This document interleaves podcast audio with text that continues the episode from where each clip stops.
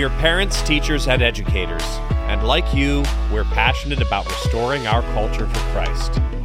This is Veritas Vox, the voice of classical Christian education. Hello again. This is Marlin Detweiler with Veritas Vox, the voice of classical Christian education. Uh, we are here today with Damian Haarhoff, a math teacher for our online school, Veritas Scholars Academy. Before we jump in with Damian, though, let me just mention that we know that teaching every subject is a tall task for any homeschool parent. And thankfully, at Veritas Scholars Academy, we have expert teachers, and you're about to hear from one of them. Uh, we know that uh, no parent can be enthusiastic about every subject. And, uh, and so this uh, allows uh, teachers, excuse me, parents to consider getting some help there. That one subject that you wouldn't mind passing off probably uh, popped in your head already as as you listen here now.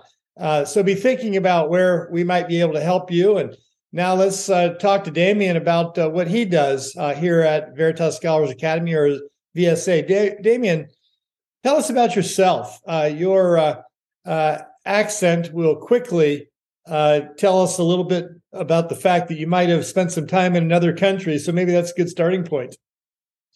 All right. Well, what's left of the accent after being in America, especially in Texas and especially in Cut and Shoot, which is a subdivision of Conroe in Houston. Uh, this is just redneck town. it's hard to compete um, with that. So the accent that's left originates from Cape Town, South Africa, where I was born.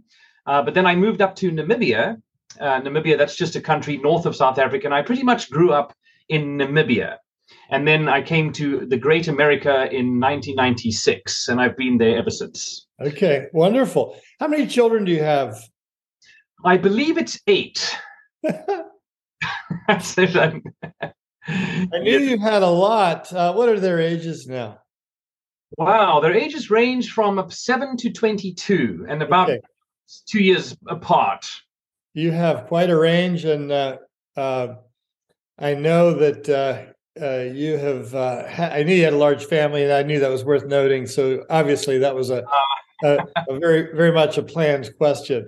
Now you've adopted a, um, uh, a persona in some of the things that you have done. Tell us a little bit about that persona, Sir Haarhoff.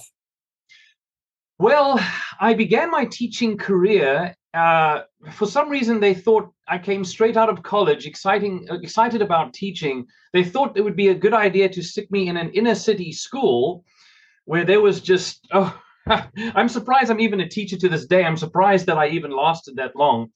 But being in public school for 15 years, one of the things I came to realize very, very quickly was that I couldn't reach these kids unless I had a relationship with them, unless they respected me, unless they knew that I cared about them, and uh, otherwise, learning would never ever take place.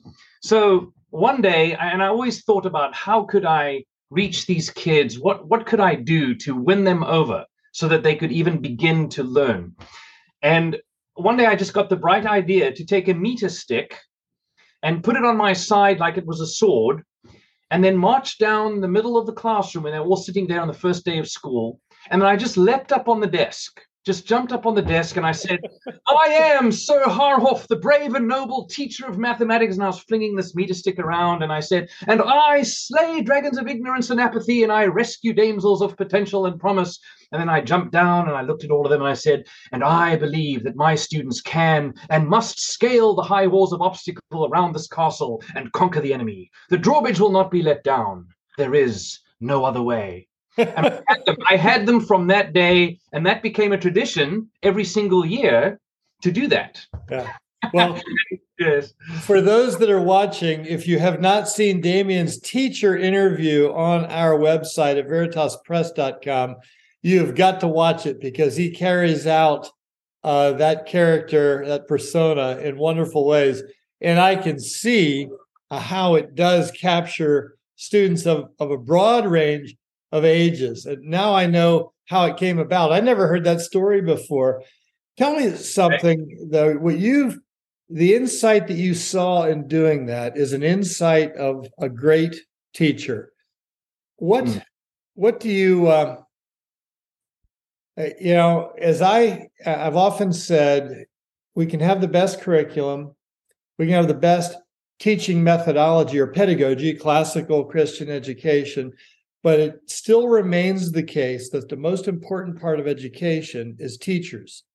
Mm. And we remember from our education as adults, our great teachers. And it is so important at Veritas that we have the greatest collection of great teachers we can put together. And, and you've demonstrated that for many years at Veritas. What is it that you think really stands out in a student's mind? What causes you to be able to capture them, like you said? What makes a great teacher? So I begin. It begins with the relationship, like I said. Um, just knowing their worlds. We we have this remarkable privilege of of having very like-minded families at Veritas, and we're coming alongside these parents to to help them in their honorable endeavor to homeschool their children. For the most part, we have a very similar worldview. Um, so the first thing for me is is just relating to to the students on a personal level, uh, knowing about their world and, and, having a very similar world and making connections with that. Um, humor and, and and obviously the dad jokes, those kinds of things.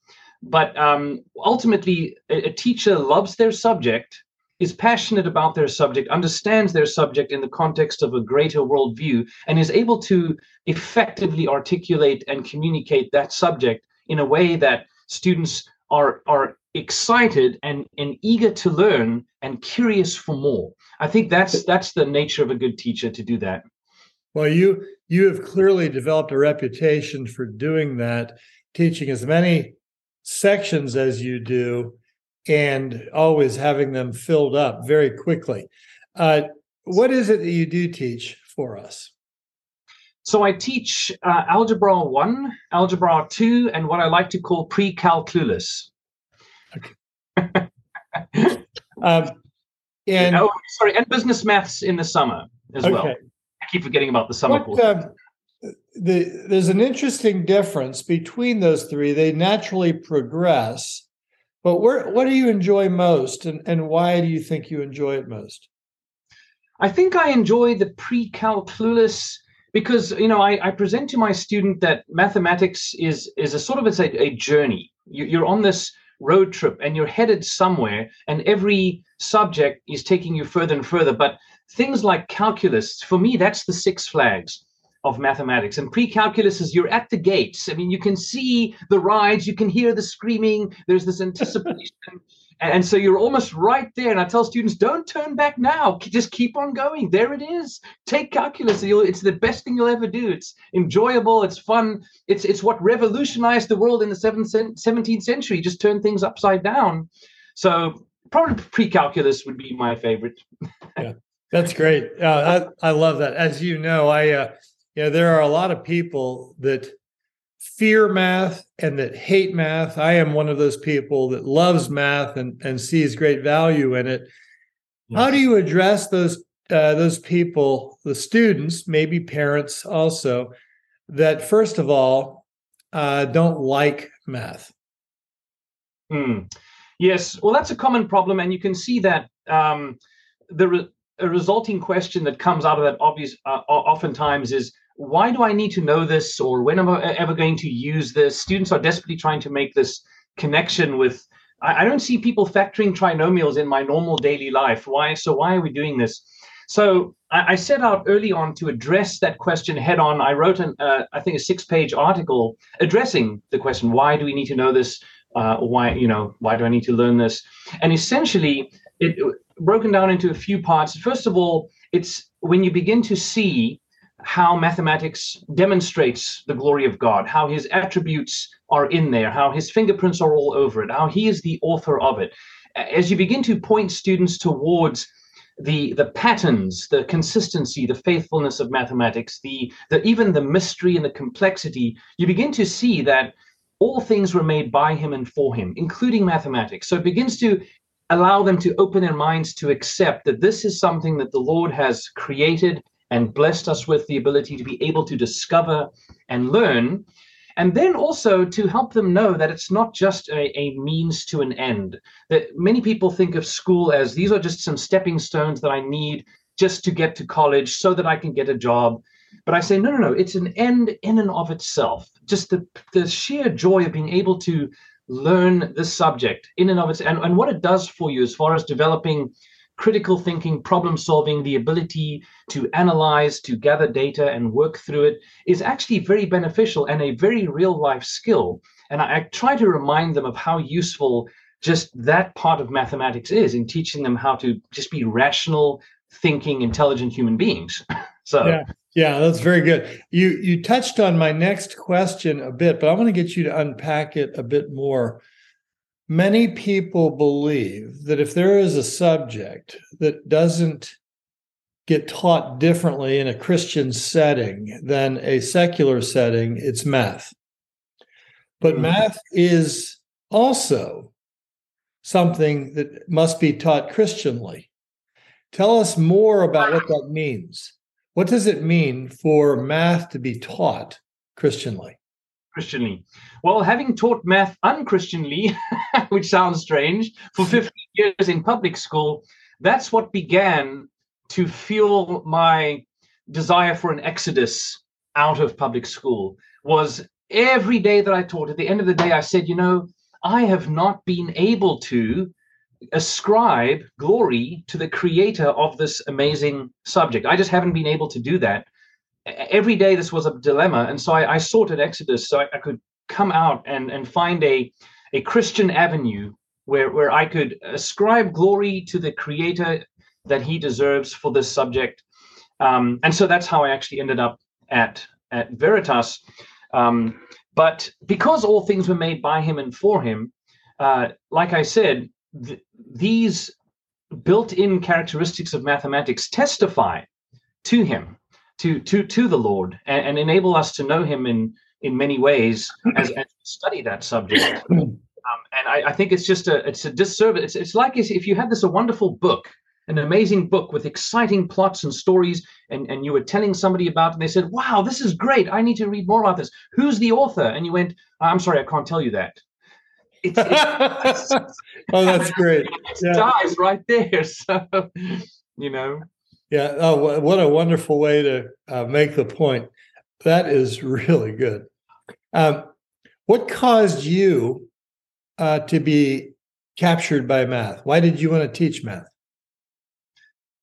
Well, let's see. From a very young age, I enjoyed mathematics. I grew up in a as a, a non-Christian in a non-Christian household, so I didn't have that aspect of mathematics as far as uh, how it testified to its creator. But um, I enjoy, I, for some reason, I just, God put it in me, even as an unbeliever, to enjoy mathematics.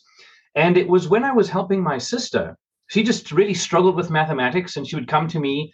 And I found, wait, I can actually explain this in a way that she understands. And I never really thought that's going to mean I'm going to become a teacher for the rest of my life. But I could I could tell that that I that I made sense to her uh, and and that she was she was just greatly benefited from sitting with me for long periods of time and doing mathematics together.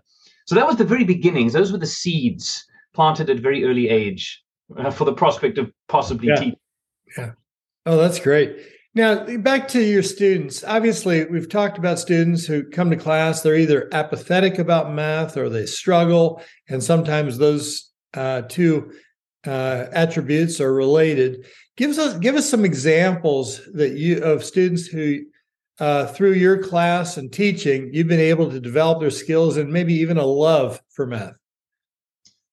Well, I, I get a lot of emails from excited parents. Yes, you do.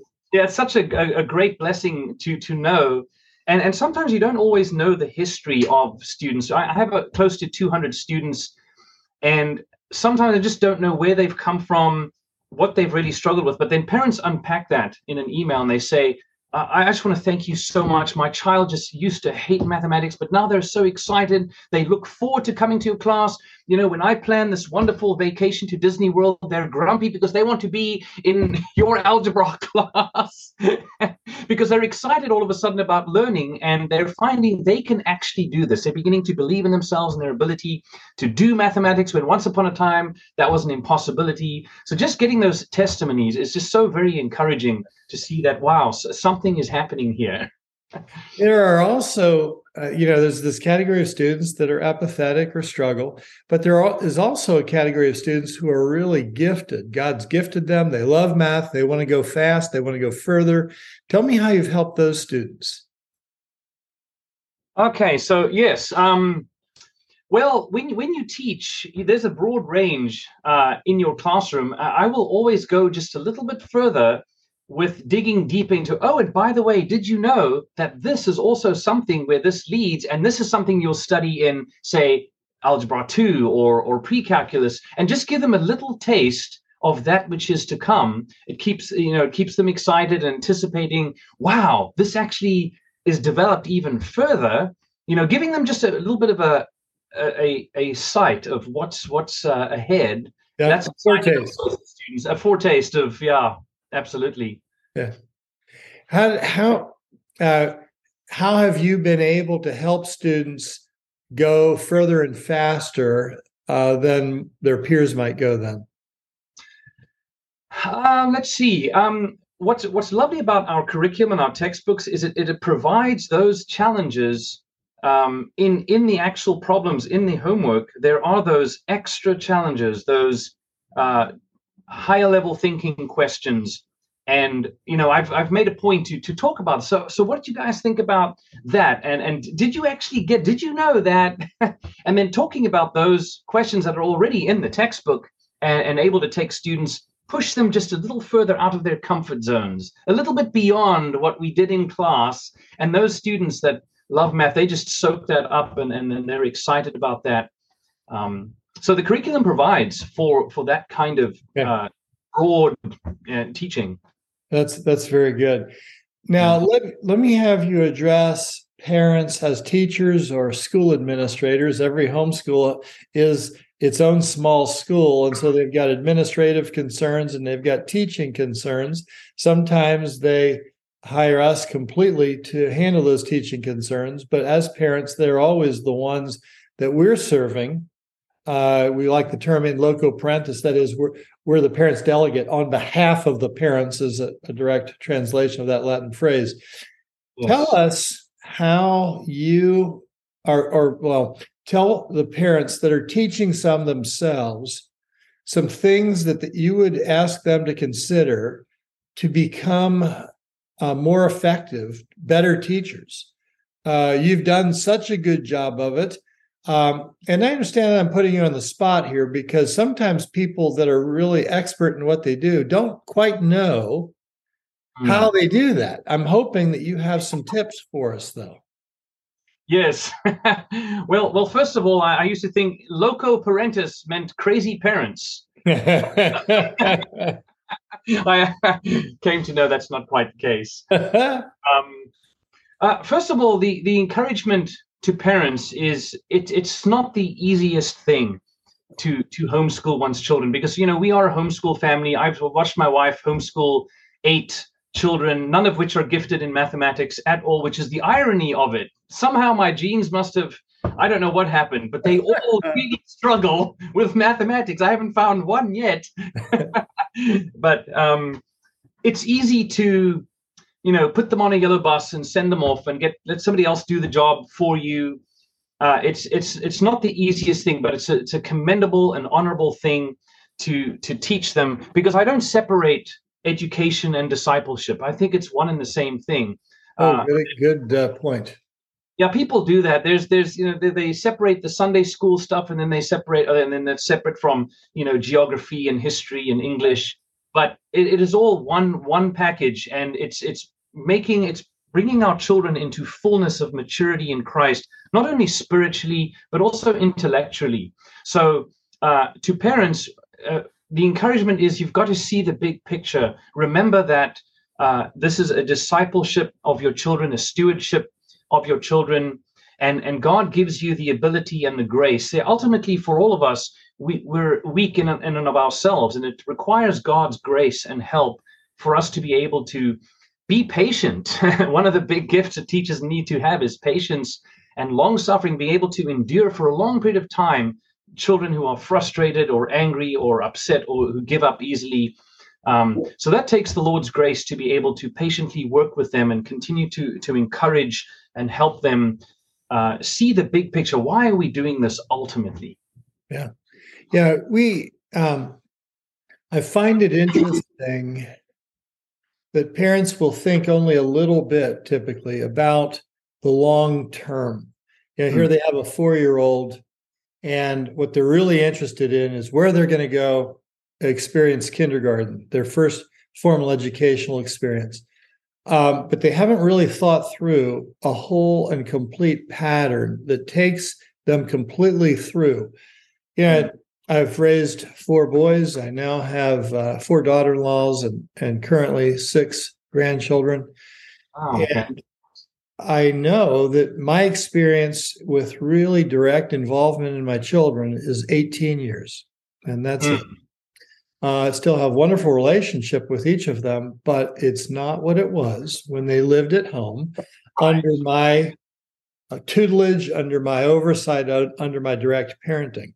And mm. that's a very short period of time. When they're two years old and you're changing diapers and getting up during the night, maybe with a one year old even uh, yeah. or younger, it it seems like 18 years is forever, but it goes by in a blink. And we really need to be thinking with a comprehensive plan, a plan that thinks in terms of discipleship being what education is about. Deuteronomy 6, I think, makes that very clear.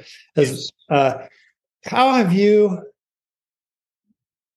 Well, this will be an uh, here. Let me see. This is uh, a question you may not have seen coming. Uh, one that's off the uh, uh, off my uh, list of questions. Can you relate discipleship to mathematics? relating discipleship to mathematics. Um, well, let's see. I, the fall, I believe, affected us on every level. Absolutely. It physically, it affected us spiritually, it, it affected us intellectually, mentally. So, you know, to me, Jesus is the perfect, the perfect human. He's God of gods, very God of gods, and I believe that Jesus loves every subject and is good at every subject because he knows and created everything. Um, and so to become like him as, as we grow and, and to, to bear his image, um, I think that involves in, intellectual, it involves mentally being able to, to, to be a, a rational thinking human being who's able to articulate truth. This is the, the trivium, this is the dialectic and the, uh, all of that that we teach in classical education. So to me, that is discipleship, is, is, is um, growing spiritually and growing intellectually and growing mentally, being able to use one's mind to, to love God with all of our heart, soul, mind, and strength as well. So to me, that's just right there in loving the Lord with our mind as well. That's discipleship. Yeah, that, that's that's wonderful. Well, uh, in in closing, uh, you mentioned that the mailing address that you live at is Cut and Shoot, Texas. Indeed. How in the world did that name come about? Any idea? Yes, there's actually an interesting history that you can find online. There was a apparently a town dispute about something, and somebody threatened that they were going to cut through the bushes and they were going to shoot. And well, that's the name. name known. so, yeah, that's that's a brief history of that. Um, so only in Texas. Well, that's great. But. I would be remiss if I didn't take the opportunity to express my extreme gratitude for what you do for so many of the Veritas Scholars Academy students. Thank you so much, Damian, for what you do. It's obvious that you love doing it, but we are really the beneficiaries of, uh, as are hundreds of students each year, and and probably now thousands over uh, your teaching career here so far, and probably thousands more in the future. So thank you. Yes, it's, it's a joy and a privilege, a remarkable privilege to be able to do that. So I'm, I'm grateful for the Lord giving me that type of stewardship and calling.